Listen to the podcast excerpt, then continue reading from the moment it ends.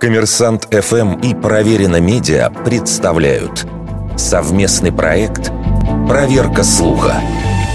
Правда ли, что выражение «маленькая победоносная война» придумал министр Вячеслав Плеве? Этой фразой принято описывать прием, когда при помощи эффективного и малозатратного вооруженного конфликта государство решает собственные накопившиеся проблемы. Слова о потребности в маленькой победоносной войне – начали приписывать министру внутренних дел Плеве лишь спустя несколько лет после его гибели от руки террориста в 1904 году.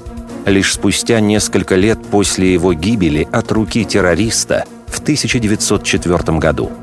Упомянул об этом впервые в своей книге один из вероятных приближенных другого министра Сергея Витте, правда, ничем не подтверждая.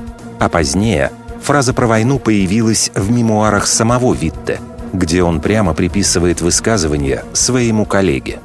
Как отмечает культуролог Константин Душенко, другие современники обоих министров эти слова ставили под сомнение. Один из сотрудников министра писал, что его начальник Плеве, как и прочие высшие чиновники и сам император Николай II, войны не желали. Зато близкие по смыслу выражения к началу XX века уже были в ходу в других языках. Маленькой блестящей войной назвал посол США в Лондоне Испано-американскую войну 1898 года, которая закончилась захватом Кубы, Пуэрто-Рико и Филиппин.